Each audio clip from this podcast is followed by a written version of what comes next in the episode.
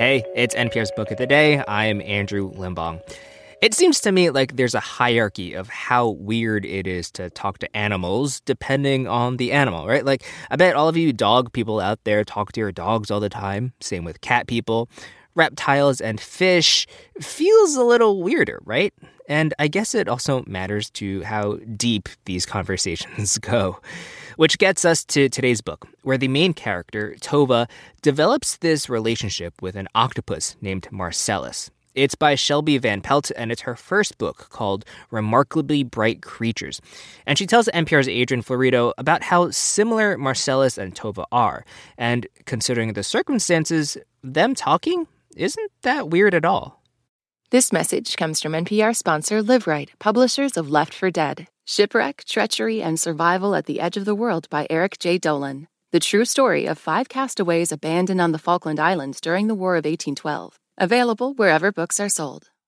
This message comes from NPR sponsor REI Co op. REI has gear, clothing, classes, and advice for camping and glamping, biking and hiking, axing and snacksing. Visit your local REI co op or rei.com for the million and one ways to opt outside heartache, loss, and how friendship can help us get through that kind of pain. They're the themes at the center of a new novel.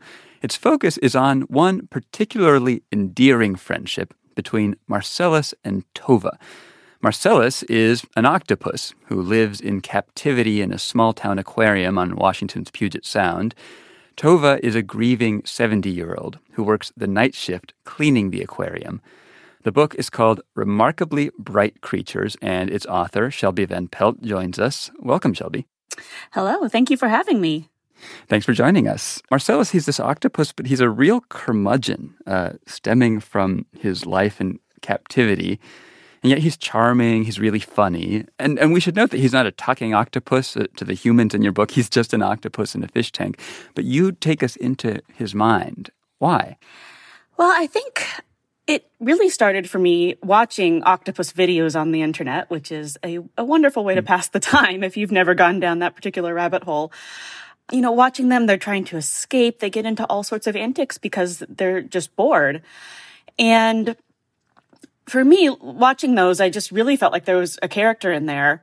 The frustration that an animal must feel when it almost must feel kind of superior to the beings that have captured mm. it. Octopuses are incredibly intelligent. I think we don't quite know the limits of how intelligent they are or could be because it's just such a different type of intelligence from what we, you know, as humans and mammals are, are used to. And so I think that's where the curmudgeonliness really started for me. Is just, you know, it, it's kind of just a funny premise, but like, gosh, that guy must be so grumpy if he's trapped in there. and he's sort of watching these humans outside of the, you know, on the other side of the fish tank, sort of bumbling around, and he's sitting there scheming. He really does believe that he is the superior species. And he has endless amounts of time to, to watch the humans, and he has a very sharp observational capacity. And I think he relieves a lot of his boredom by sort of, you know, creating these little soap opera moments and just really honing his observations and his thoughts about humans and how we operate. Well, one of the humans he observes is Tova, who's 70 years old. She just lost her husband to cancer, but more importantly, she lives you know, with the unsettled grief of, of her teenage son's disappearance at sea 30 years ago. And because of that, she's really stoic. She's emotionally inscrutable, as you describe her. And yet she seems open uh, to Marcellus, in part because maybe she sees his sadness. I think so. I think that she sees how they are similar. Tova has a, a very difficult time being open and honest with the humans in her life, but she has no problem talking to the the fish at the aquarium. You know, that's why she likes that job. She relates to animals really better than humans. And you know, I think Marcellus is kind of stuck in his box, literally, yeah. and Tova is stuck in hers metaphorically. She has no surviving heirs. She's uh, approaching a time in her life when she's going to need help, and she's really honestly horrified at the thought of having to ask for that help from her community and from her friends. So she just sees herself kind of stuck in this, in this box.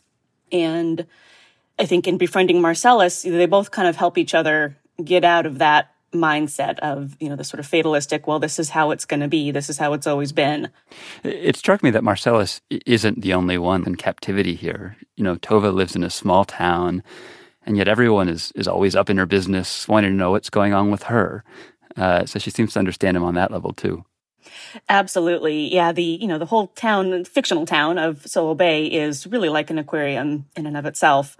I introduced the character of the, the gossiping grocer was so much fun to write because he's the opposite of Tova. He wants to be in everyone's business. He's well intentioned, but, you know, he's just that, you know, I feel like every, every small town has that character.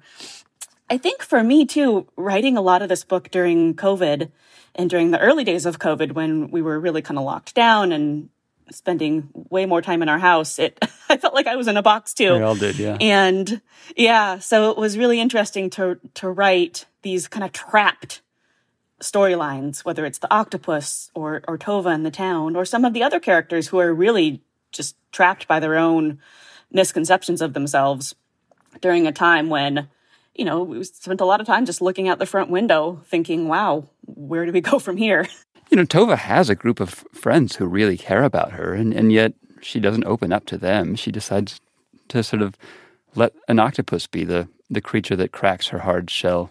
You know, Tova gets in her own way there. Uh, you know, she's an imperfect character. She does have a group of friends that care about her a lot, but she almost won't let them because she's got this, you know, this kind of shell around her, this stoic nature, this, you know, she's a Swede. Do, she is, yes. And, um, you know, my, my grandmother was Swedish, was, was very much like Tova. The character is sort of based on my late grandmother in many ways.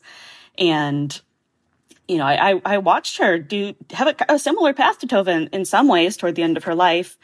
Uh, my grandfather passed away and she lived alone and she just kept on keeping on, you know, cleaning all the time, you know, ironing the linens, just doing her thing. And I always kind of wondered, like, gosh, is she happy? Like, does this mm. actually make her happy? I, you know, when she was alive, I kind of wished that I had been able to see her shell crack open a little bit more. And, you know, I never did. So I think writing a character like Tova was really exploring that for me. A lot of Tova's grief comes from not knowing what happened to her 18 year old son. Marcellus finds a way to sort of help her through that you know, I think the moment when she actually starts talking to him, she acknowledges to herself, "Hey, this is this is ridiculous. I'm doing the very thing that I have always been kind of judgmental about." I'm and talking to an octopus. Exactly. He's not talking you know, back. He's not talking back, but he but he kind of is. I mean, he is in a way that's good enough for her to keep going. This is your first novel, um, but you've been writing for yes. a long time. uh, how did writing during the pandemic change your writing? Writing for me during that time, a very you know dark time, was it was a, a joy. It was a balm almost, um, and I think that's part of the reason why remarkably bright creatures turned out to be such a happy novel. I mean, it, it's it's funny. A lot of my short stories are are darker, and they're not necessarily this heartwarming vibe that I think comes through in the book. Yeah, but it, it couldn't have been anything else at that time. I mean, it just writing it during, you know, 2020, it, it had to be a happy story. Shelby Van Pelt, her new book, her first book, is called Remarkably Bright Creatures. Uh, thanks for taking the time to speak with us. Thank you so much for having me.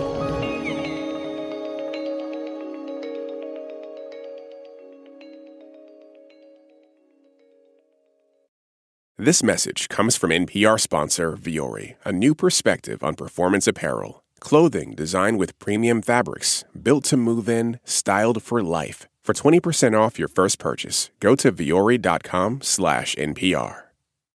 Support for NPR and the following message come from Rosetta Stone, the perfect app to achieve your language learning goals no matter how busy your schedule gets. It's designed to maximize study time with immersive 10-minute lessons and audio practice for your commute. Plus, tailor your learning plan for specific objectives like travel Get Rosetta Stone's lifetime membership for 50% off and unlimited access to 25 language courses. Learn more at rosettastone.com/npr.